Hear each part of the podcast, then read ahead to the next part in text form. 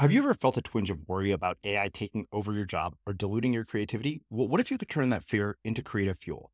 We've just published an amazing new ebook called The Four Keys to Success in an AI World. And this is more than just a guide, it's a deep exploration into the human skills that AI can't touch, the skills that are essential for standing out and thriving, no matter how much technology evolves. We're talking about real differentiators here like creativity, emotional intelligence, critical thinking, and much more. Inside, you'll find actionable insights and strategies to develop these skills, whether you're a creative person, a business person, or just simply someone who loves personal development. This isn't a story about tech taking over, it's a story of human creativity thriving alongside AI. Picture this AI as your creative co pilot, not just as a tool, but a collaborator that enhances your unique human skills. The Four Keys ebook will show you exactly how to do that and view AI in a new way that empowers you instead of overshadows you. Transform your creative potential today. Head over to unmistakablecreative.com slash four keys. Use the number four, K E Y S. That's unmistakablecreative.com slash four keys and download your free copy. Um, I think the eventual target you want to hit is at least uh, two hours in the morning of, of like most important maker important work, mm-hmm. um, and then another two hours in the afternoon. That's only four hours. Any everybody I know that does four hours on like whatever's most important every single day is very successful. Mm-hmm. And you replay weekly, and sometimes you're wrong, and you go down a rabbit hole and doesn't work or whatever, and that's that's fine. That's part sure. of the game. But you know, if as long as you do ten minutes, you've got a placeholder in your life, and things right. keep moving forward, and you keep looking at it. It's when you take two weeks off suddenly things are getting dusty. You're going to have to reorient to the problem space. You don't remember what you're going to do. If you reached out to some people, hey, you kind of sort of interested in this, and you take two weeks to reply to them, they're not interested anymore. You know, you do 10 minutes, okay, what's most important? Man, I really should reply to that guy in this space. I wrote to him. He's very gracious to write back. I should reply. It's been two days, uh-huh. right? Uh, you put in your 10 minutes. I really think, I, I, I actually don't think it's possible for a person, um, you know, in a modern, you know, Western country that's like doing reasonably okay, right? Like to put in 10 minutes a day on what's most important and repick what's most important and stick with that. Not like working hard, but like most important. Uh, that will grow. Like if you just reliably do 10 minutes, you'll you'll do more than 10 minutes really quickly. And once you get up to a couple hours or more, uh-huh. like you do that, you're going to be pretty successful. You're going to at least be more successful every single year than the year you were before if you're picking at all correctly what's most important, which you can learn and improve at that too uh, and then putting the time in. And, and people just get busy and don't do what's important, and then they just don't get what they want. I'm Srini Rao, and this is the Unmistakable Creative Podcast, where you get a window into the stories and insights of the most innovative and creative minds who've started movements, built thriving businesses, written best selling books, and created insanely interesting art. For more, check out our 500 episode archive at unmistakablecreative.com. Small details are big surfaces, tight corners are odd shapes, flat, rounded, textured, or tall. Whatever your next project, there's a spray paint pattern that's just right. Because Rust new Custom Spray 5 and 1 gives you control with five different spray patterns. So you can tackle nooks, crannies, edges, and curves without worrying about drips, runs, uneven coverage, or anything else. Custom Spray 5 and 1 only from Rust-Oleum One size fits all seems like a good idea for clothes until you try them on. Same goes for healthcare. That's why United Healthcare offers flexible, budget friendly coverage for medical, vision, dental, and more. Learn more at uh1.com. Burrow is a furniture company known for timeless design and thoughtful construction and free shipping, and that extends to their outdoor collection. Their outdoor furniture is built to withstand the elements, featuring rust-proof stainless steel hardware, weather-ready teak, and quick-dry foam cushions. For Memorial Day, get 15% off your Burrow purchase at burrow.com slash ACAST and up to 25% off outdoor. That's up to 25% off outdoor furniture at burrow.com slash ACAST. Hold up. What was that? Boring. No flavor. That was as bad as those leftovers you ate all week. Keke Palmer here, and it's time to say hello to something fresh and guilt-free. Hello Fresh. Jazz up dinner with pecan-crusted chicken or garlic butter shrimp scampi. Now that's music to my mouth. Hello Fresh. Let's get this dinner party started. Discover all the delicious possibilities at hellofresh.com. Ready to pop the question? The jewelers at BlueNile.com have got sparkle down to a science with beautiful lab grown diamonds worthy of your most brilliant moments. Their lab grown diamonds are independently graded and guaranteed identical to natural diamonds, and they're ready to ship to your door. Go to Bluenile.com and use promo code LISTEN to get $50 off your purchase of $500 or more. That's code LISTEN at Bluenile.com for $50 off. Bluenile.com code LISTEN. As creators, we're always on the move. Whether it's a live podcast event, a pop up shop, or a workshop, we're constantly interacting with community, and that's where Tap to Pay on iPhone and Stripe comes in. Imagine this you're at a live event, a listener loves your merch, or a participant wants to sign up for your course on the spot. With Tap to Pay on iPhone and Stripe, you can accept their payments right there and then, right from your iPhone, so there's no extra hardware or no delays. Total game changer. It's not just for creators, any business owner can do this. It's about making transactions smoother and much more personal, growing your business in your way. We've been using Stripe for our products and courses for a long time, and now with Tap to Pay on iPhone, you can take your business to the next level too. So visit stripe.com slash tap iPhone to learn more. Remember, folks, with Tap to Pay on iPhone and Stripe, your business is always at your fingertips. Sebastian, welcome to the Unmistakable Creative. Thanks so much for taking the time to join us once more into the breach, dear friends. We're back. It's, we're doing it. It's exciting. well, you know, what prompted this conversation is the fact that, you know, we had you as a guest when we were called Blogcast FM, and somehow the conversation that I had with you kept resurfacing uh, on Twitter over the years. So I thought, you know, it, it, only made sense to bring you back for a second round and subject you to my crazy questions. So on that note, um, I want to start by asking you, what did you want to be when you grew up, when you were a little kid, and how did that end up impacting the choices that you've made with your life and your career? Yeah, I want to be a scientist actually, um, and I always just thought science was was really really cool. Um, and you know, you start to learn actually what science is. You know, when you're a, a little kid, you think. I don't know. You like you. I, I watch Looney Tunes with Bugs Bunny and like the idea of science, and they're like mixing stuff in test tubes, and it's very theatrical, right? But I always thought that was super cool. I always thought NASA was super cool, and uh, you know, similar to you. And I remember you saying in one of your shows that uh, you said something along the lines of like I'm a failed byproduct of the education systems. Like there wasn't anything for me to do, so I went and did entrepreneurship. No, I, I really feel the same way. Uh-huh. I really feel the same way because you know I looked at uh, both science and I looked at law, um, and you know both of them you you just really needed to do uh, you know, with law, you're talking seven years before you're getting a JD, uh, and then can start to do associate work, and then you're doing interesting stuff in law in like what, 12 years, 15 years, right? Yeah. Um, typically, or at least that's that's that's what it was like when I when I was coming up. Maybe it's maybe it's a little better now. Um, and and same with science, where it was like the amount of time you would spend. You know, when I actually just really looked into it, the amount of time you would spend um, you know, especially if you go to graduate school and you're like, you know, being a research assistant and TA in classes, like you can't just like jump in and do science. And then we have the internet where you could just do whatever you want. And, you know, you could, you know, everything's changing so fast that I'm like, this is cool. I want to do stuff. And I was, yeah, you call me, uh, you know, you can put me in a failed byproduct of the education system club um, if we have one of those. Um, because, you know, I was just like, ah, I just, I can't wait around. I can't, I can't, I'm not into this. I want to go out and do some stuff and, and build some stuff and make some stuff happen but I, I, think I did bring that that scientist love of the world and wanting to understand the world. And like Richard Feynman is still like a huge, huge, huge hero of mine. And and you know you, you learn about how people like you know Einstein went about and he's looking at the clocks and and, and that kind of thing is is is really still really neat to me and really moves me. And I do try to bring that like love of truth and experimentation and taking notes and kind of figuring out how the, the gears and the clocks move. That's still a big part of you know what I try to do really every single week. Mm-hmm. Well, we'll get into, into detail about all of that. Um, I, am curious. I, would like to hear a bit more detail about your actual formal education, just because I'm curious, kind of, you know, um, why you also felt that you're a failed byproduct of that system. And then the other question is, um, I, I, think often, you know, you mentioned the fact that there's, you know, 12 years to doing anything interesting in law, all these years before you get to do anything interesting as a scientist. And I, I was just writing about this this morning because um, I'm reading this book uh, again called Not Fade Away uh, by guy named Peter Barton, and he talks about living life in a straight line or versus living fully, and often those two things are, you know, not necessarily mutually exclusive, but one can get in the way of the other. And I'm curious what you think it is that causes certain people to be so hell bent on following, you know, the sort of straight line path versus those who actually can endure the uncertainty of, um, you know, a path that isn't necessarily laid out uh, in front of them. Well, that's great. Let's let's jump on the last point and let's have a little dialogue on this because sure. I, I, really want to hear your. What would you want to be when you're growing up?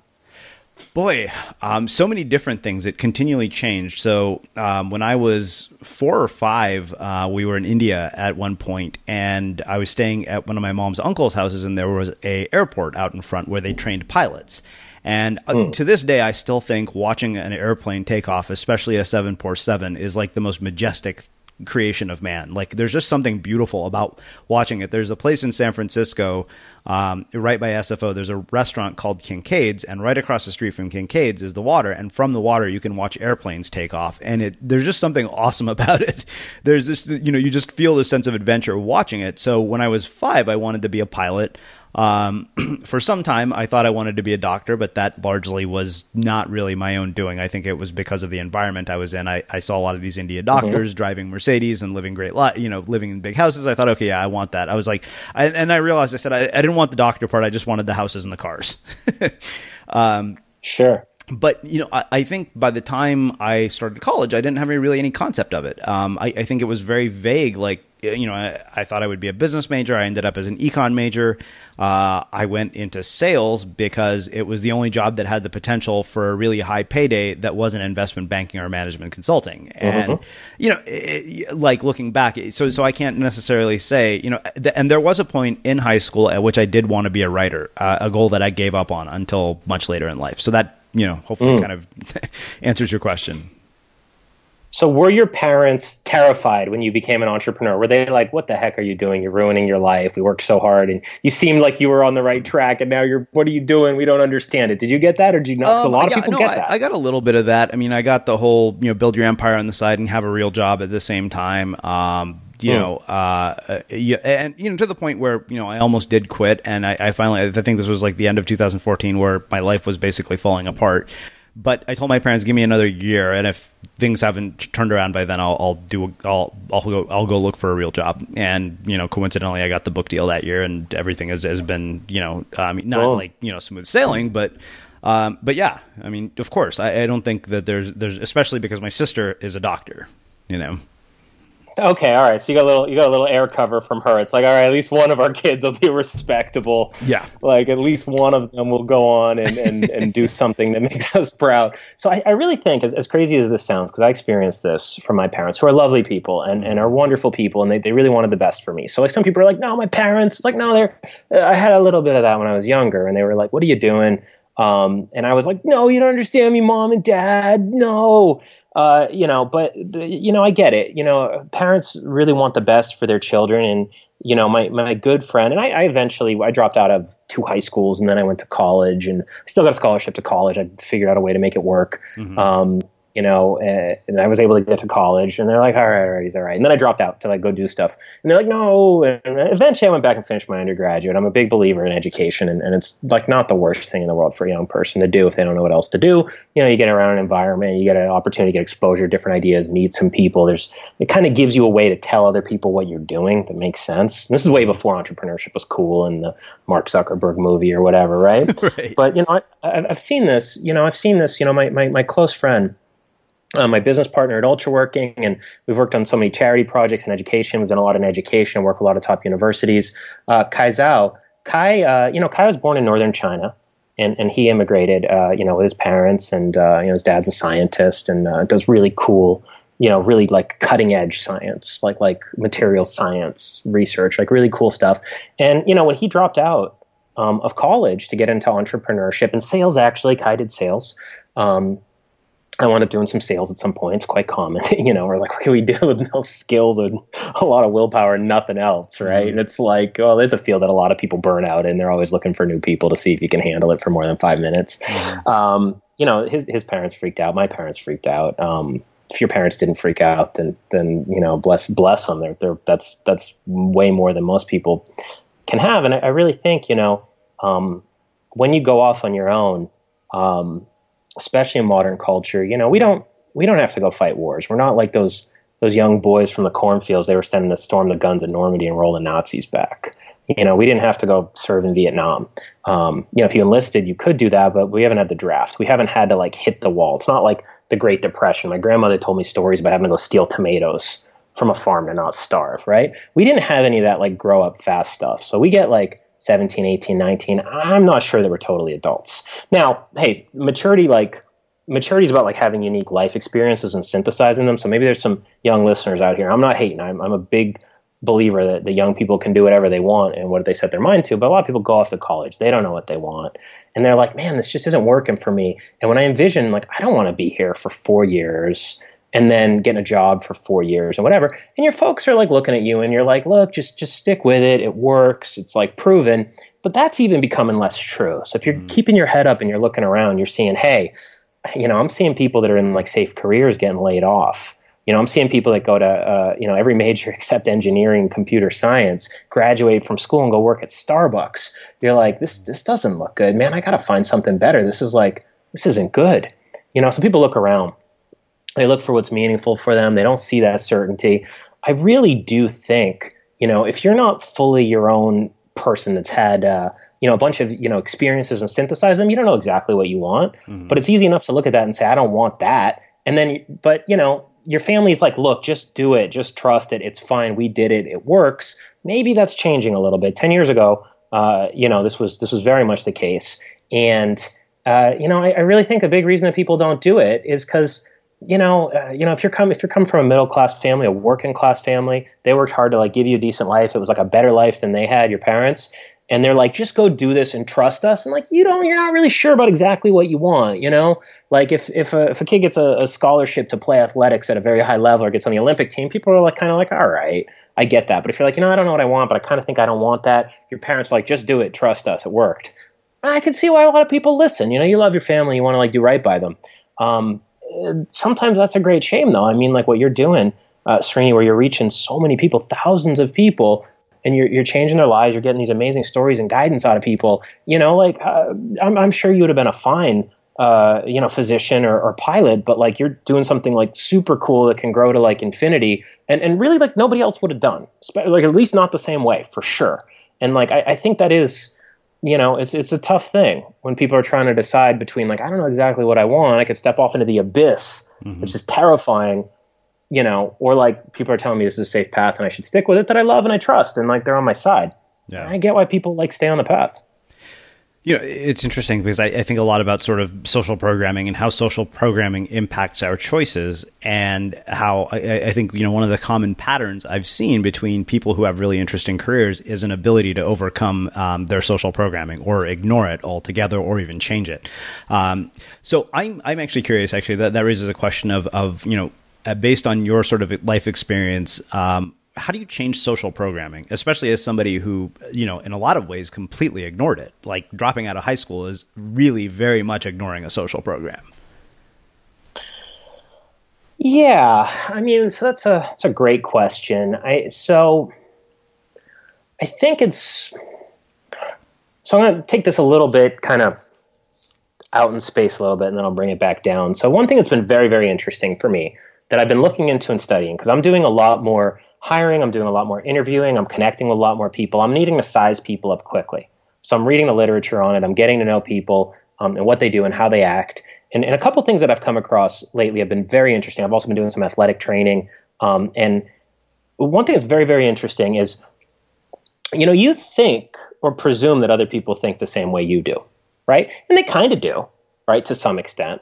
But but actually, people are having very different internal experiences all the time. And Myers Briggs actually does a decent job of capturing this. People say it's not fully scientifically vetted. These two, you know, two women, I think they're like sisters or mother and daughter or some such, just came up with it based on Jung.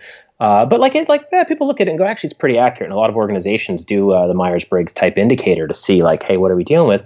One of the most interesting things in Myers Briggs, and they've seen this in a bunch of other fields, the amount that you're in your kind of your mental head or you're perceiving out into the world and the amount that you're in your body versus in your mind kind of and, and, like pardon me if i'm a little out in space but we'll try not to actually varies from person to person right? So like um, you know a classical example of this would be like take the famous mathematician paul erdős like wrote more math papers than anyone in history amazing guy hero of mine. Um, he was like totally had that like nutty professor like is wearing his right shoe on his left foot stereotype about him. And it was like totally true. Like he couldn't open a carton of juice correctly. There's stories of his friends of him mangling a carton of juice because he was so in his own head. Like he wasn't like his relative emphasis and perception on what his hands are doing was lower than it is for most people. And you know, I would I would say to the listeners here, probably some people are listening when they're in the gym, probably some people are commuting. Um, some percentage of people are like listening and they're like drilled into this and it's percolating thoughts. They're thinking about their childhood. They're thinking about like where am I doing? What am I doing? And like those people might be noticing less like what posters are on the wall in the gym, like what color is the ceiling. Some people notice those details and just like are locked into all of them, and they have a, a really like they're perceiving a lot, they're taking in a lot from the environment, and some people are like really in their own head and dealing with a lot of abstractions. Likewise, I think there's also some genetic tendency that you can train against for like levels of how much approval you need and how painful it is to get rejected. I think it varies from person to person. Training can get you over it and it can change you, but I think it's actually really good to understand your baseline, just like we all have slightly different body types. Some people are naturally very skinny. That's like great and their friends envy them. They can eat junk food and not get fat, but maybe they have a hard time putting on muscle, right? Some people have a, a you know, a little slower metabolism. Maybe they lift weights, they put on a lot of muscle and that's great for them. They don't watch what they eat, they get heavy, right? Likewise, you know, I think we have all uh, some innate baselines, mix of genetics and culture, um, as to how much rejection hurts. How much are you in your own head and how much are you out in the world? And I think people, this is like, I'm pretty sure this is true from everything I look at. I think people that are out in the world more, they notice their surroundings more. They notice what other people think more. Uh, they notice how other people are dressed versus not paying attention to it, like a stereotypical nerd or a stereotypical geek, or, or you know. And I'm a nerd and a geek, so I'm into all that, you know. But like those people that are, are are noticing out in the world, how are other people dressed? How are other people groomed? Are they happy or not? Right? Um, I think are more sensitive uh, to getting rejected twice first because they notice disapproval more and they're like out there looking at the world to figure out what's going on right and second because they haven't built up as much of an inner world of like, I got this idea for a business and I'm like pretty sure it's good and there's like a need for it. And like other people don't see it, but I see it in my head. Right. And when you have that, it doesn't exist. And you know, you got parents that are very practical. And you're like, mom and dad, I have an idea for a business. I'm going to do this thing with like a podcast and a conference. And they're like, what are you talking about? What is well? Like, get a get a get a please get a medical degree. Please get become an MD, please. you know, like right, like um, like hang it. You can't hang this and put it on the wall. What you're talking about, and I can't see it. And like I know what a doctor looks like. And don't, this doesn't look like a doctor to me, right? So you know, I think people that are that are naturally naturally weirdly the people that are naturally less in their own heads have a harder time breaking uh, from conforming. You know, they notice more. Like if they're sitting on the floor of a rundown place, they're like, I'm a failure. Look at this room I'm in. You know, I'm in a ratty, rundown, terrible room. I have no money. My clothes are turning into rags. I'm a failure. Whereas, like the mathematician, the Paul Erdős is like, I've got this math that I'm working on. It's beautiful. Or the, you know, the nascent entrepreneur is like, I got this idea. Or the artist is like, man, I could, if I could just get this, this what I have in my head on the on, on the canvas that I'm trying to paint. You know, th- that gives you a lot more um, ability to, to, to kind of persevere and to keep faith and hope. Though, at the end of the day, it is skills and training and systems and stuff. Anybody can move in whatever direction they want. It just might be a different challenge. It might be a little harder a little easier. Okay. We'll talk about the skills, training, and systems piece because I, you know, that now I'm, I'm starting to sort of have flashbacks to our last conversation about this. But before we get there, um, I want to ask about um, dropping out of high school and kind of how that has formed your views on education and what you think, as somebody who has done work related to education, like what does the future of education look like in your mind? Ah, man. Um, well, okay. So, I mean, I actually work with some people at universities. We have a wonderful uh, partnership that's going into the, the third year now with the University of Chicago. So, we're actually running an entrepreneurship uh, two and a half weeks live, summer.givegetwin.com. People can check it out. It's 100% free if you're selected. It's pretty competitive. We get a few hundred people applying, and we, we, we take the top 20, and it's pretty intense. I don't feel bad if you don't get in. Like a lot of really good people apply, but it's pretty neat. And so we go and we run some programming at U Chicago. The whole thing is live at U Chicago. It's free to attend, but like we take like it's pretty selective, as just math would say. Um, I talk with people at universities, and I talk with uh, uh, you know some departmental heads, and sometimes we work with head of entrepreneurship or whatever. The Polsky Exchange at U Chicago is wonderful. They're the most wonderful people in the world. U Chicago really gets it. and It's really dialed in. Um, the idea of like classical liberal arts without career outcomes is now rapidly becoming unpalatable to uh, really to parents more than anything. I would say right? So you see in the US News and World Rankings for colleges, schools that have tech programs and that get people into really great jobs are going up the rankings. Um, and that's U Chicago, MIT, Stanford are just going up fast. And I won't name names, but you could look it up. Uh, places that are not necessarily generating career outcomes are going down. Now, some people in education think, well, that's that's terrible. Like we should just there should be an institution of learning. This is not a vocational school, and that's one point of view. Another point of view is like, well, that's what people want. Like we better make sure that they can do something after college because you know if you get a degree in economics, but then you're working at Starbucks and like you know you don't want to be working at Starbucks. I'm not hating on anyone working at Starbucks. That's great, you know. But if like that's not what you wanted to do, um, you know, a lot of people get really unhappy. They feel like oh, I've been a little bit misled by society.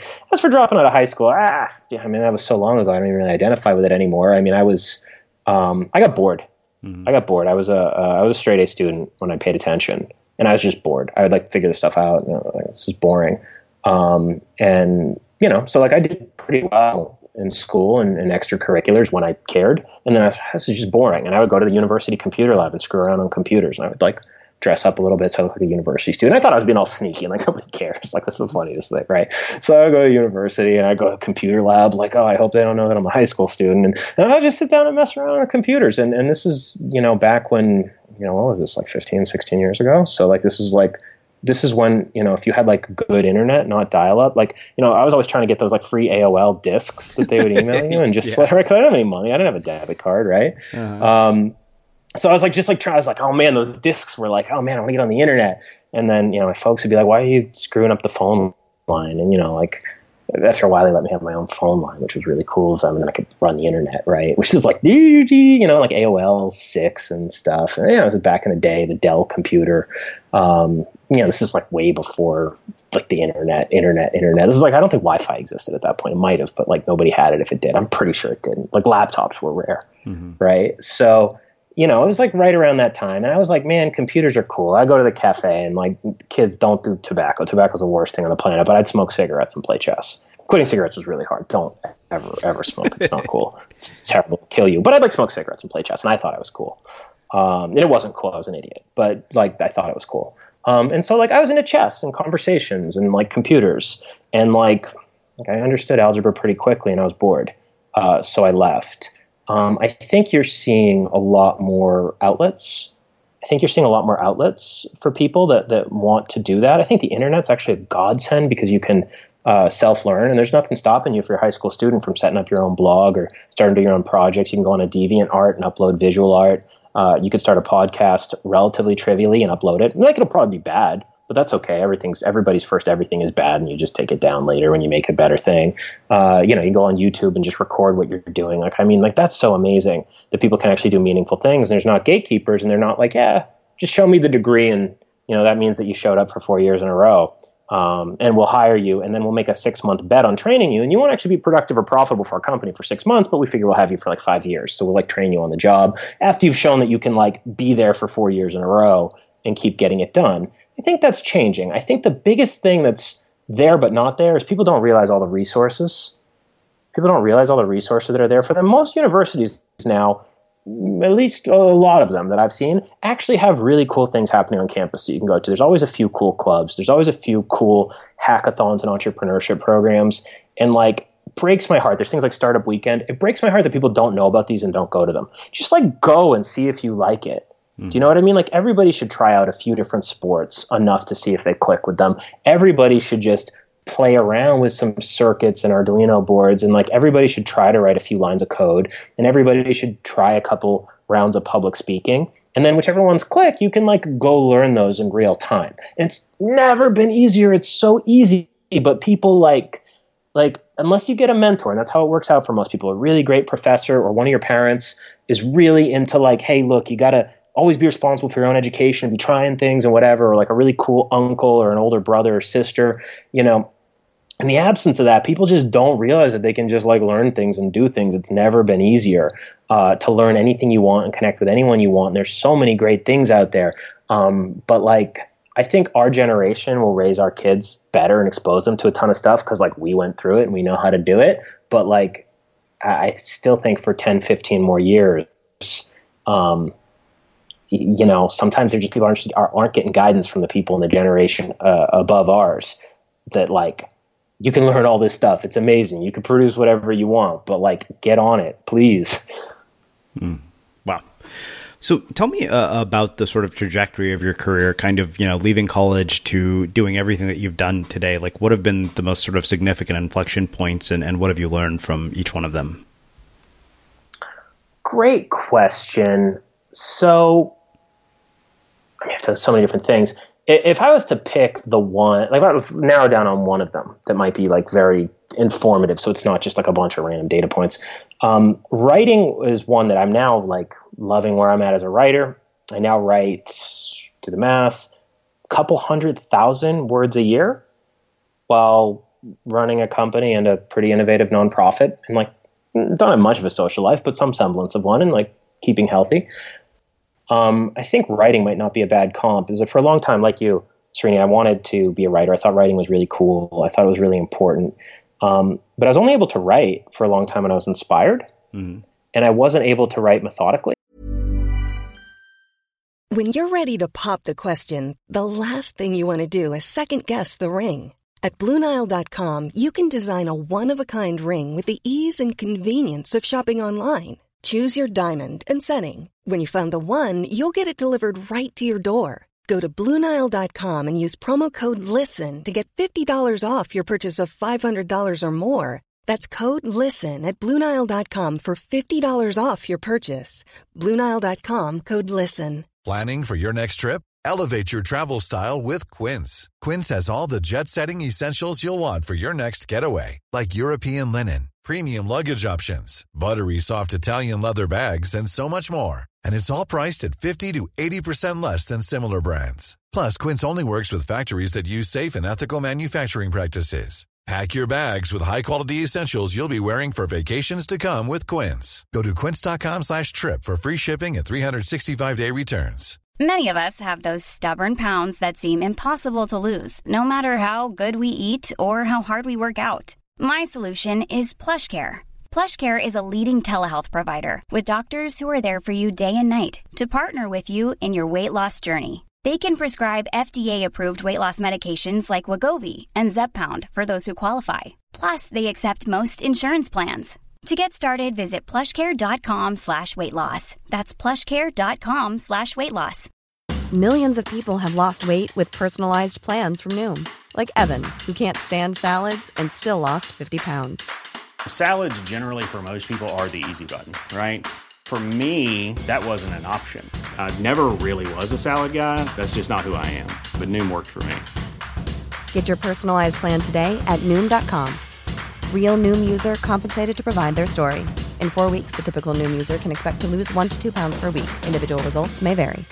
This is Paige, the co-host of Giggly Squad, and I want to tell you about a company that I've been loving, Olive and June. Olive and June gives you everything that you need for a salon quality manicure in one box. And if you break it down, it really comes out to $2 a manicure, which is absolutely insane. It's also so easy to get salon worthy nails at home with Olive and June. The difference between how your nails used to look when you did them yourself and now with the Mani system is a complete game changer. The best thing about Olive and June too is it's a quick dry. Dries in about one minute, lasts for five days, and full coverage in up to one to two coats. Visit oliveandjune.com slash perfectmani20 for 20% off your first system. That's oliveandjune.com slash perfectmani20 for 20% off your first system system.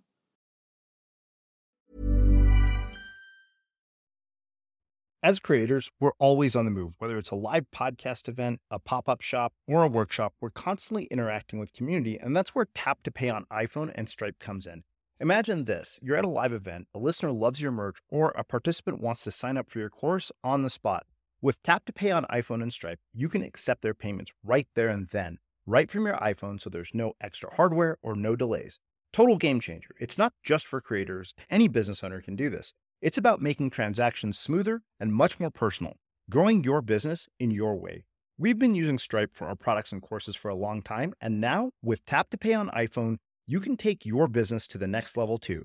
So visit stripe.com slash tap iPhone to learn more. Remember, folks, with Tap to Pay on iPhone and Stripe, your business is always at your fingertips.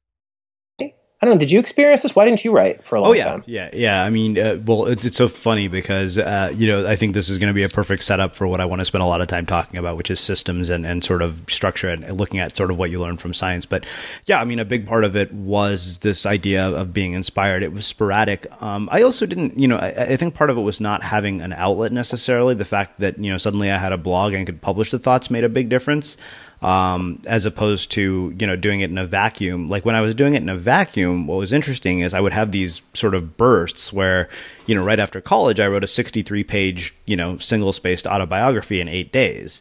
Um, and yep. but there's nothing I could do with that. When I got fired from my first job, I wrote a 20 page story about the experience of working at that job. And, you know, uh, as tempted as I was to publish, public, you know, submit it to the San Jose Mercury News, I thought there are a lot of other people who work there. This might actually be bad for them if I did that. Uh, so out of, you know, respect for the people who work there, I resisted submitting it, but I, I'm sure I have it somewhere in all my files. Yeah, I bet that'd be a riot to go back and, and skim and, and see how far you've come. But yeah, no, it's the same way. You know, Nietzsche uh, wrote uh, Thus Spake Zarathustra in three one day bursts, just like manic bursts, mm-hmm. just three 24 hour periods. So yeah, that, that inspired burst thing is, um, was the same. I was able to do that and it didn't get published and it didn't, it didn't aggregate. Aggregation is something I think about all the time, which is, you know, a, a friend of mine, a Jewish guy, he puts it, uh, he, he says, don't tell me how hard you work. Tell me what you've got to show for it. Mm-hmm right? Which is kind of about aggregation. And for me, for a long time, I would get an inspired burst and I would work really hard on something. But like, man, my dead file of stuff that's 80 to 95% complete on writing just kept going up every single year. Mm-hmm. And like, that was really bad. Like, just that would never add up to anything. Right. And I think that's a problem that a lot of people have when they're getting into creativity is like, all right, like I started blogging. And when I made the commitment to writing every single day on my blog, and I did that for literally every single day for, I don't know, three, four years and like yeah, eventually like you just get better. Um, even then I w- I didn't know how to improve the quality. That was just kind of like i will write something and i forced myself to do that. Mm-hmm. um, i wasn't able to write like essays that i was proud of or, or, or books reliably in that time period. Um, sometimes it'd be good and i'd be like why'd that happen? Man I, I, should start feeling like that again next time. Is it the cafe i was at? Go to sam cafe? Nope. Um, and, and i think that's a thing that a lot of people that are um, more creative driven even even if they're entrepreneurs. Like there's some entrepreneurs that approach entrepreneurship kind of like a engineer or like an accountant. And i say that in the most glowing uh, respectful like i think it's great. It's a pretty reliable way to succeed when you just like put blocks down. But for the people that like approach things more like okay like let me just like find the magic here. Where's the thread? Like how do i really get inspired and get in the zone? Um, yeah, it's very easy to not be inspired and just to just to grind to a halt and, and, and have everything die. Um, and that really sucks. And that was me for years. That was me for years before I started writing every day. Even then, I couldn't reliably produce anything good, mm-hmm. which like that kind of sucks when you're doing that for years. And after a while, you know, some of my, my things went went front page on Hacker News. Um, and other sites, and I got on things like Boing Boing and Life Hacker, and these were like some of the biggest sites on the internet at that point. Um, this is before Facebook and Twitter were as big as they are, and it was there were still these big aggregations that were so important. And and sometimes like hundred thousand people would check it out, but I didn't know what to do with that. Like it didn't really ever lead to anything. You know, it was cool. Like I'd, I'd meet some people, it was neat. Mm-hmm. But you know, two three years in, it was like happening. But like, yeah, right. And you know, making the shift to you know, I guess what's Pressfield call it going pro. Mm-hmm. Uh, that's that's a game changer when you can do that, and then when you start to be able to not lose the magic. The magic is great. If if you if you want to make magic, if you've got that like Walt Disney characteristic about you, the ability to keep it, and you've definitely got this Srini. I see the magic, the elements of the magic all over the place. I believe Mars Dorian is a, is a mutual friend of ours. I believe yep. he's your illustrator, right? Yeah, he's a very he unique style. He's got the magic. Yeah, for sure. I mean, he doesn't do the album covers, but a good amount. Any any special project, Mars is pretty much a go to guy. I mean, Mars is a wonderful guy, and he's got the magic. He's like got the magic, right? So like once you can have the magic, systematically uh-huh. and you uh-huh. can improve your technique and your craft and your production without losing the spark keeping the magic you could do some special things Okay, well, I, I, think that makes a perfect setup. It's it's almost a bizarre coincidence that this is what we're talking about because this morning, as I was writing, um, working on my second book, and I suddenly had an idea for a Medium post because I'd been stuck. I hadn't had anything, you know, in terms of an idea for a Medium post for two weeks. I was like, this is annoying, and then I, I came to this realization. I said, oh my god, I'm like having a system is essential for creative output of any kind. Um, without a system, you're basically shooting in the dark. Um, so I'm Ding. curious. Um, so what I want to look at this is through a couple of lenses. You know, you said that you were writing without getting any better. Um, but then you sort of systematically stumbled upon, you know, you figured out how to systematize magic. Um, so I, I'm curious kind of how that sort of scientist background, your interest in science has applied to all of this and dissecting it and how you've developed your own systems um, for creativity and output. Absolutely, absolutely, absolutely. Uh, so I could come at this from a few different places.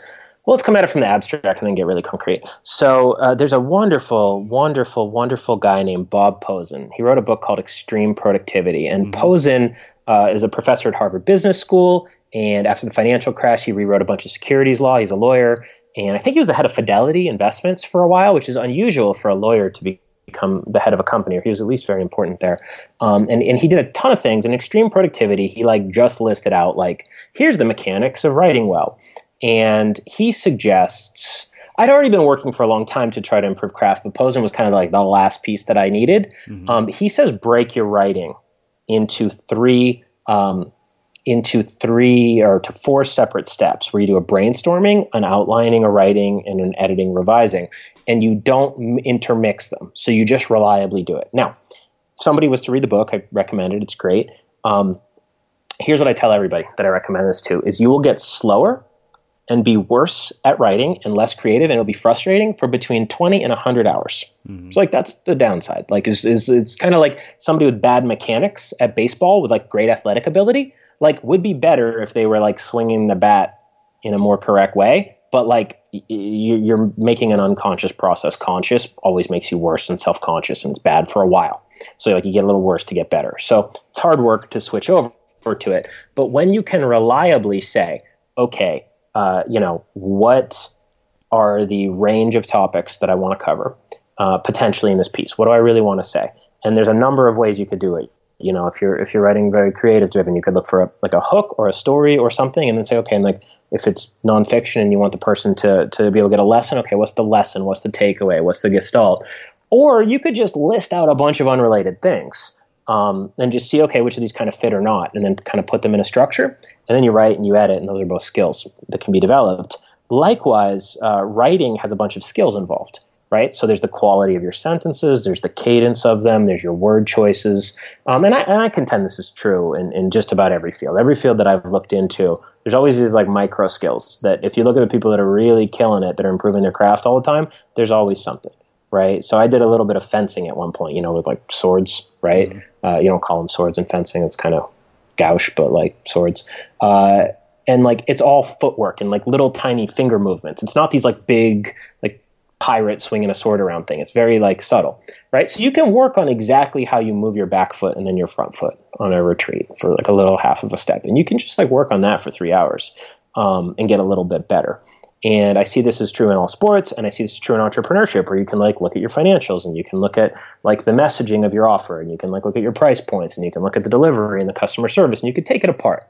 And I think a lot of times creative people resist doing this because their intuition is so good right? And their creativity and their magic is so good that sometimes it outputs something really, really great. And then it's uncomfortable to go into a zone of ambiguity and unpleasantness, and I don't know what the heck that I'm doing.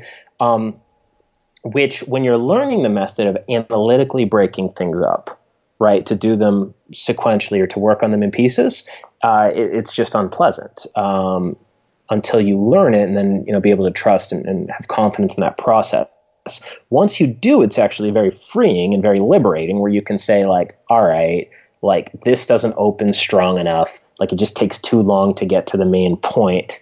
You know, is this like written poorly on a technical level or is this just like a bad story? Mm-hmm. When I reread it, do I need to rip this out and do something else? So once you have that mechanics level of understanding, it's similar to like, you know, a boxer that learned not through training, but just like kind of figured it out like the coach can say like, "Hey, you're lifting your foot in the wrong order. You're going to get knocked out," right? But he or she doesn't know that. Mm-hmm. It was interesting when when you're saying that. I was thinking about um, snowboarding. A, a, friend of mine who's uh, you know an avid snowboarder was just here at my my apartment uh, on Saturday night, and I was telling him I said, you know, I there's one thing that I have yet to be able to do, and it's hit jumps. And, You know, and I'm I'm at a point where I'm 38, so I'm not going to be doing 50 50 foot jumps because if I break a bone, I'm not going to heal. Um, but I asked him, I said, "What's the key?" And I said, "And and where do people you know go wrong?" He said, "Well, here's the thing." He said, "You know, people who try to hit jumps initially on snowboards, what happens is that the minute they are in the air." Their whole body posture changes, which causes them to eat shit. And I was like, so you're telling me that I'm going to have to eat shit a few times? He said, probably.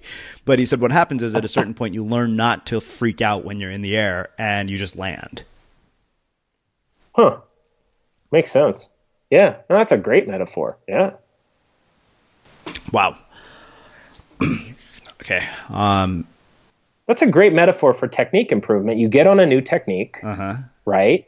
And then you're like, Duh, I can't handle this, and so you like wipe out. Yeah. But like, yeah, you just try try like if a lot of professionals use that in your field, then there's probably something there than just like schedule one month of practicing on it. I, I gave myself a month of training on that mm-hmm. uh, on that method, which I was pretty sure was correct. Um, and I also said when I, I stopped writing for a while to like try to get better. I don't necessarily recommend this, but I've been doing it for a long time. Um, and I said I wasn't going to start re releasing until I had a two month backlog. So I write an essay every week at the Strategic Review. People really like it. Um, and I said I was going to wait till I had eight of them to get started. So then I had eight weeks. That's the most tactical piece of feedback that I have for people that are creative, which is have backlog so mm-hmm. you can have three bad weeks in a row and not wipe out, right? Like just, you, you know, you just can't, you just can't. Some days you just can't make something great before tomorrow. Just yeah. not always possible. um, and having backlog just is like it's such a sanity quality of life enhancer. And like I look for two months. Yeah. Um, and that means I can have a bad five weeks in a row and be okay, which is great. Which is great because I, I, never have a bad two months in a row. Do you know what I mean? Like right, crazy three weeks followed by two weeks of healing, followed by okay, I got three weeks to build the backlog back up. Yeah.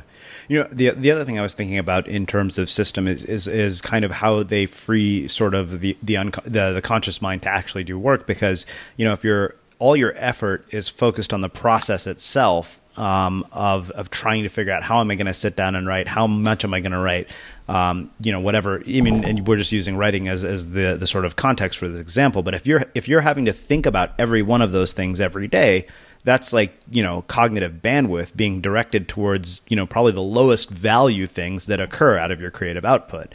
Um, as opposed to you know saying that all this stuff is predetermined like what time how much you know for how long basically what you're freed up to do then is actually come up with real insight is sort of the, the revelation that i had this morning. Yeah have you have you heard of the, the story of Buridan's ass ass like donkey Buridan's donkey? No so this is it's like an it's like, I think it's the Aesop fable. It's really old. Uh, it's like this donkey that is very very thirsty and very very hungry, but equally thirsty and hungry, and he is exactly halfway between a pail of water on his left and some hay to eat on his right. And because he's exactly halfway, he turns to one, but then he wants the other one just as much. So he looks at the hay, like, no, but I want the water, and turns back and just keeps doing that, and then dies of hunger and thirst. Mm-hmm. So I think a lot of creative people do that because they have too many things going on and they're not like today I'm just doing X. Mm-hmm. And they're just like, all right, I'm doing X. Like I'm waking up and I'm spending 3 hours on my writing. Could be word count, could be hours. I've seen people use both. Yeah. And then you just sit there and you do that until it's done uh, and or you suffer but you don't do anything else. Right? And you just do that and that's it. And then then you succeed. And like that product like publication schedule, production schedule, whatever, and uh-huh. backlog, and you're good. That's it. That's the game. Yeah, it, it's uh, you know I, I wrote this piece the other day uh, that that I haven't published yet titled "Simple but Not Sexy," and that's exactly what that is. It's simple but not sexy. You know, and I think often people, yeah. you know, in my mind, when people are looking for something sexy, it's just a form of resistance. It's kind of like okay, you know, you listen to people in a writer's workshop, and they'll ask a dozen questions that have nothing to do with writing and you're like none of those things are going to make the difference that you actually sitting down and writing will yeah, I got something neat for you. Maybe maybe your listeners will like. I just finished uh, a book on audio, and it was it was pretty good. I think if you do the first three four chapters, you, you got the idea. The rest of it's it's fine, but like three chapters is enough. Which was how bad do you want it? Mm-hmm. It's about endurance sports, and this guy's big idea. He's a sports psychologist. This guy's big idea is that perception of effort and the ability to produce more effort when you think you can't and like produce through pain is what makes a good endurance athlete. Because he did a he studied a bunch of studies and such and nobody produces like near their body's limit at any given time. And an elite elite elite athlete might get 85 or 90 percent uh, of their body but they always have more. Mm-hmm. right? And there's a bunch of examples of this. One of the things that was really just game changing once i went through this and started applying it is challenging myself of like all right if i used to be only able to write when i'm inspired can i write when i'm feeling only pretty good right then can I write when I'm feeling exactly neutral? And then can I write when I'm feeling a little slightly bad? Right? And just challenging myself to like, how do I produce? And like learning. And I actually think, I actually think it's a skill to be able to produce when you're not feeling that great. And it's a skill that has like different mechanics, right? It'd be kind of like, you know, if you uh, if you got a little bit of an injury in a sport where you can kind of play around it, you might not be able to do the same moves right? The same thing when you're inspired and, and you hit flow state, and you know, uh, you know, it's kind of when the skill meets the difficulty level exactly is is the you know Mihaly's you know kind of definition of flow state, and its mm-hmm. time disappears. Like that's great and that's easy, right? And then like then getting to being able to produce when you're neutral, like that's pretty cool if you can like make progress when you're neutral. Then if you can like get up, be in a bad mood, be a little bit sick, be a little bit uncreative, and be like, all right, what do I need to do? Like I need to like write an opening to this. Okay, and like what Hemingway say, right? One true sentence, right? Yeah. Um, I think Hemingway said that. But like, mm, you know, that ability to train, I do see it as training, mental training, like practice mm-hmm. to produce when you're not feeling great. And it's like a commitment. It's not like tomorrow this will work. It's like give it a month, give it three months, and then you like, you know, you're you're going to get a month older in the next month, anyways, right? So like if this is important to you. And this is making a cold call, this is developing your product, this is programming an open source thing, this is building a business, this is painting, this is writing, this is kind of everything. Um, because like, hey, like our moods are kind of distributed, right? And we have kind of like a bell curve of moods. Most of the time, we're going to be feeling like mostly about average, and half the time we're going to be feeling a little below our average, right? So like the ability to produce when you're like, say, from your 20% and up, which means like five, six days a week, you're able to produce something pretty good. Mm-hmm. I think that's cool when you can get there. Yeah, yeah, definitely. Um, you know, eh, having been exposed to sort of the the wide array of people that you've been exposed to, and, and sort of the length of time that you've you know um, had all these different entrepreneurial endeavors, uh, I, I, am curious why we see such a vast gap in performance and results from people, and, and you know what accounts for that, and more importantly, how do you change it? Yeah, it's interesting. You, you want to get a little more specific? You want to give me like a couple of examples of people? Well, I, or like, I like the, the, the sort of anonymize them. Let's not call them out. No, let's not call anybody about out. But I mean, I, I, think really what I'm I'm alluding to is sort of the vicious cycle of personal development where people you know make all these efforts but don't get any results, and then you've got this like one group of people who just produces astounding astounding results um, and and like trying to answer that question has has you know like kept me um, searching for it for the better part of a, a, year or so. I got a boring, unsexy answer for you if you okay. want it. I do. uh, I, I, think most people, first off, don't do enough planning. Yeah. Right. So, um, you know, the simplest version uh, of a weekly review is three questions. So, what's really going on? One, or one, what's really going on? Two, so what do I do about it? Three, what matters, what doesn't? Mm-hmm. And if things are going swimmingly, those questions are, are, you know, eh, what's really going on? You know, really, I like the word really in there. What's really going on? So you're like honest with yourself of like, yeah, I'm working a job I don't really like. I'm kind of burning out and I wish I was doing X. Okay. So what do I do about it? Second question, right? Like, man, I really need to like either start taking my more more seriously or change jobs or X, whatever. And then what matters, semicolon, what doesn't. Um, I think that goes a long way because I think the first thing is that people don't necessarily keep their eyes on what's really, really important if you sit and at the best level of your ability, you can say X is important to me. I don't have a good enough social circle. I don't have good enough mentors. I don't have good enough friends. I got to go meet more people. Okay, maybe that's the most important thing. Like I'm doing like mediocre quality work in a field that's important to me, but like it's just not good enough. Like I need to improve my craft. Okay, that's the most important thing. Like I want to uh, build a business, but I don't know. I know I want to build a business, but I don't know what field. Okay, like you got to go check out markets and like see what problems you could solve and get to know the people in different fields and see which one you want to you know make a go of it in right? So like knowing what's most important, and I, I, think you need to do this at least weekly, but I mean, really, I mean monthly, quarterly. Mm-hmm. Uh, but but like some people go years, without like asking what's really important. Then I think you need to do what's important every single day for at least 10 minutes. That's actually my bar 10 minutes. I don't think projects fail. I don't think people don't build a business uh, or don't make art because they, um, you know, should have put in 100 hours this week and only put in 30. Mm-hmm. I don't think that happens. I think people put things on the shelf uh, or they say, I'll get around to it. And it's like, get around to it right now. you know, go put 10 minutes in. Um, I think the eventual target you want to hit is at least uh, two hours in the morning of, of like most important maker important work mm-hmm. um, and then another two hours in the afternoon that's only four hours any everybody i know that does four hours on like whatever's most important every single day is very successful mm-hmm. and you replay weekly and sometimes you're wrong and you go down a rabbit hole and doesn't work or whatever and that's that's fine that's part sure. of the game but you know if as long as you do 10 minutes you've got a placeholder in your life and things right. keep moving forward and you keep looking at it it's when you take two weeks off uh, suddenly things are getting dusty. You're going to have to reorient to the problem space. You don't remember what you're going to do. If you reached out to some people, hey, you kind of sort of interested in this, and you take two weeks to reply to them, they're not interested anymore. You know, you do 10 minutes, okay, what's most important? Man, I really should reply to that guy in this space. I wrote to him. He's very gracious to write back. I should reply. It's been two days, uh-huh. right? Uh, you put in your 10 minutes. I really think, I, I, I actually don't think it's possible for a person, um, you know, in a modern, you know, Western country that's like doing reasonably okay, right? Like to put in 10 minutes a day on what's most important and repick what's most important and stick with that. Not like working hard, but like most important.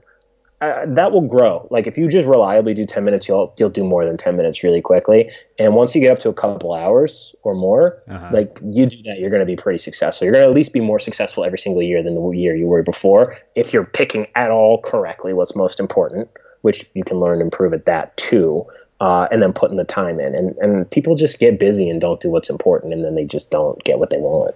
Hmm. Wow. Well, um, I have to ask uh, about your reading habits because you've alluded to so many different books throughout our, our conversation and, and, so many different people. Um, I'm curious, you know, if you, if you were to recommend a, a one book or a series of books that have profoundly influenced your life to our audience, what would they be? Musashi by Eiji Yoshikawa. Really easy. Musashi. Yoshikawa about the greatest swordsman in Japanese history, historical fiction, brilliant. Everyone should read it. Like you're not allowed to be in my social circle if you don't get around to reading it pretty quickly. I'm gonna like everybody on Amazon right after this. Yeah, you got to read it. Well, otherwise we can't do another one of these. Uh, no, it's it's it's amazing. It's uh, it's it's it's so subtle and and, and, and wonderful. And and uh, you want to learn about quitting and toughness and harshness and and like what happens when you're like a little bit of a bad person, how your life goes all the way down when you're stubborn versus not stubborn, and like getting in your own way versus not. It's not going to give it 100 pages. Some people don't love how it opens, uh-huh. so give it like a 100. Uh, I like how it opens, and, and some people love it. Um, this has an extremely high rate of becoming the favorite book of people I know, people that are creative and driven, um, because it's really about how to harness um, raw talent uh-huh. where you're really spinning your wheel, getting in your own way. Um, and there's there's these two characters that it starts on a on a battlefield. They were on the losing side of a battle. I'm not ruining much. These two childhood friends. They were teenagers. They went to fight in a war, and they wake up on the battlefield, samurai era, towards the end of the the Japanese civil wars in the 1600s, uh, late 15s, 16, early 16s, I think. Um, and they they wake up from it, and and you know they like go different routes on actualizing their talent. You see how it plays out over their lifetimes, and it's like wow like the mental models and the character study and the like like the little tiny mistake that you didn't even notice somebody was making like really biting them hard like a hundred pages later and it's like yeah that does happen in real life doesn't it?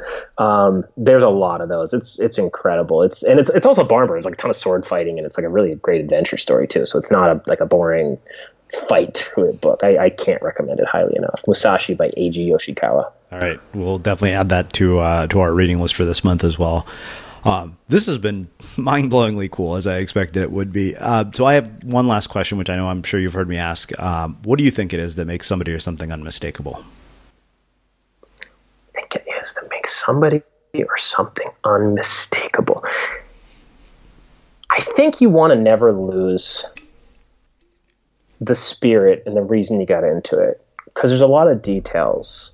There's a lot of technical points that sooner or later you need to master right? But I think you got to keep going back to that well um, and, and, and, and really try and want to do something special. And whether that's business or, or art or whatever, I, I think everybody, you know, has some kind of raised raison, you know, like some, some, some really like the, you know, like why you got into it in the first place, why you got so excited about it, and and that can get lost and bogged down once you're having, you know, once you're actually having some success and you're working the mechanics. So I'm big on the systems and the mechanics and the habits and the discipline and all that and the craft.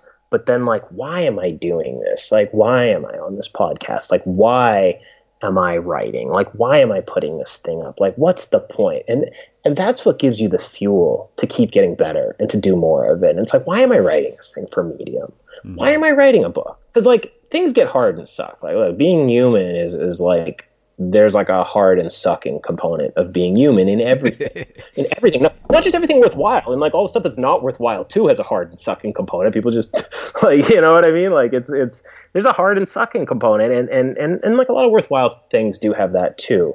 And, and when you're like oh man i don't, I don't really want to balance the accounting. You know i got a story. Um, I think this is a true story. Maybe it's apocryphal, but I think it's true. Where I think it was President Lyndon B. Johnson went to NASA and he saw a guy that was like the tidiest, fastest janitor he'd ever seen in America. This guy was just like cleaning, like precisely, very focused in the moment, like almost like a like a, a, a like an art form.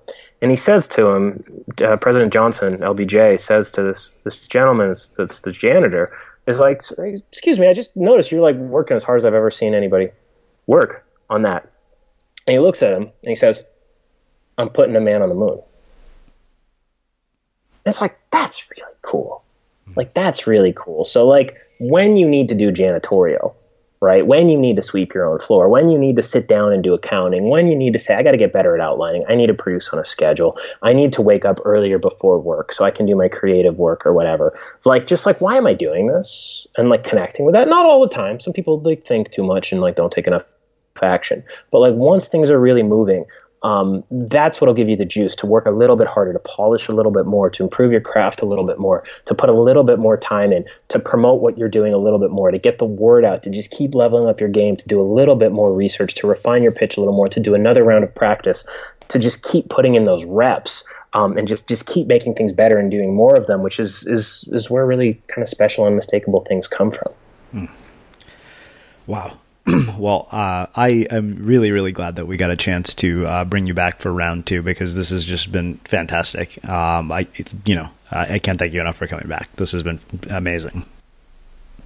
It's a pleasure. This is you're you're one of the most fantastic interviewers I know, and, and I know how much how hard you work I know how hard you work behind the scenes. You're all casual and like we're hanging out and having a good time. Uh uh-uh, uh uh uh. I know I know the amount of work that's going on unmistakably behind the scenes, uh, and and it's it's a joy. You're one of the best interviewers I know, and it's it's always a pleasure to be here. And I still I still get random emails and Twitter comments about the interview we did three years ago. Like like it's never a couple more more than a couple months passes before I hear from somebody that I don't know saying, "Dude, I checked this thing out by you were on, and it's amazing." It's Thanks, Srini. This well, is great. I, I, is I really great. appreciate that, and I, I, think that makes a fitting way for us to wrap up our conversation. And for everybody listening, we will wrap the show with that. Next time on The Unmistakable Creative. There are a couple of realities that I think I've learned over the years, having worked with lots of adolescents who are at career decision points. Uh, one of the things I've learned is that there's no one size fits all solution. That's number one. Uh, number two, one of the most humbling experiences that I've had was actually working with the child of people who are experts in giving other people advice about how to parent their children. And I think that just illustrated to me how hard it is to parent and how hard it is to find the exact right thing. Mm-hmm. Uh, but I do think that a sincere conversation and an honest conversation uh, with a certain amount of of seriousness about the serious implications, but also lightheartedness about the fact that in this day and age, any career that you're choosing up front is not necessarily the career that you're going to be stuck with. And I, I really believe that it's more about connecting with who you are and then manifesting that in a series of jobs that may or may not fulfill you, and to tinker along with that process until you find something that truly resonates. Srini Pillay joins us to talk about the neuroscience of goals. Small details are big surfaces, tight corners are odd shapes. Flat, rounded, textured, or tall. Whatever your next project, there's a spray paint pattern that's just right. Because Rust new Custom Spray 5 in 1 gives you control with five different spray patterns. So you can tackle nooks, crannies, edges, and curves without worrying about drips, runs, uneven coverage, or anything else. Custom Spray 5 in 1 Only from Rust-Oleum. Planning for your next trip? Elevate your travel style with Quince. Quince has all the jet-setting essentials you'll want for your next getaway, like European linen, premium luggage options, buttery soft Italian leather bags, and so much more. And it's all priced at 50 to 80% less than similar brands. Plus, Quince only works with factories that use safe and ethical manufacturing practices. Pack your bags with high-quality essentials you'll be wearing for vacations to come with Quince. Go to quince.com slash trip for free shipping and 365-day returns. Hold up. What was that? Boring. No flavor. That was as bad as those leftovers you ate all week. Keke Palmer here, and it's time to say hello to something fresh and guilt-free. Hello Fresh. Jazz up dinner with pecan-crusted chicken or garlic butter shrimp scampi. Now that's music to my mouth. Hello Fresh. Let's get this dinner party started. Discover all the delicious possibilities at hellofresh.com. Mom deserves the best, and there's no better place to shop for Mother's Day than Whole Foods Market. They're your destination for unbeatable savings, from premium gifts to show-stopping flowers and irresistible desserts. Start by saving 33% with Prime on all body care and candles. Then get a 15-stem bunch of tulips for just $9.99 each with Prime. Round out Mom's menu with festive rosé, irresistible berry chantilly cake, and more special treats. Come celebrate Mother's Day at Whole Foods Market.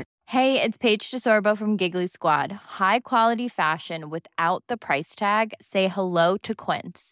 I'm snagging high-end essentials like cozy cashmere sweaters, sleek leather jackets, fine jewelry, and so much more. With Quince being 50 to 80% less than similar brands.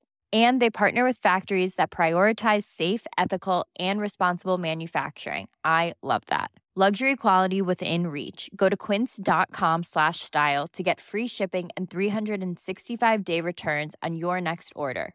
Quince.com slash style. Imagine the softest sheets you've ever felt. Now imagine them getting even softer over time. That's what you'll feel with Boll and Branch's organic cotton sheets. In a recent customer survey, 96% replied that Boll and Branch sheets get softer with every wash. Start getting your best night's sleep in these sheets that get softer and softer for years to come. Try their sheets with a 30-night guarantee. Plus, get 15% off your first order at bollandbranch.com. Code BUTTERY. Exclusions apply. See site for details. Have you ever felt a twinge of worry about AI taking over your job or diluting your creativity? Well, what if you could turn that fear into creative fuel? We've just published an amazing new ebook called The Four Keys to Success in an AI World. And this is more than just a guide, it's a deep exploration into the human skills that AI can't touch, the skills that are essential for standing out and thriving, no matter how much technology evolves. We're talking about real differentiators here like creativity, emotional intelligence, critical thinking, and much more. Inside, you'll find actionable insights and strategies to develop these skills, whether you're a creative person, a business person, or just simply someone who loves personal development. This isn't a story about tech taking over, it's a story of human creativity thriving alongside AI. Picture this AI as your creative co pilot, not just as a tool, but a collaborator that enhances your unique human skills. The Four Keys ebook will show you exactly how to do that and view AI in a new way that empowers you instead of overshadows you. Transform your creative potential today. Head over to unmistakablecreative.com slash four keys. Use the number four, K E Y S. That's unmistakablecreative.com slash four keys and download your free copy.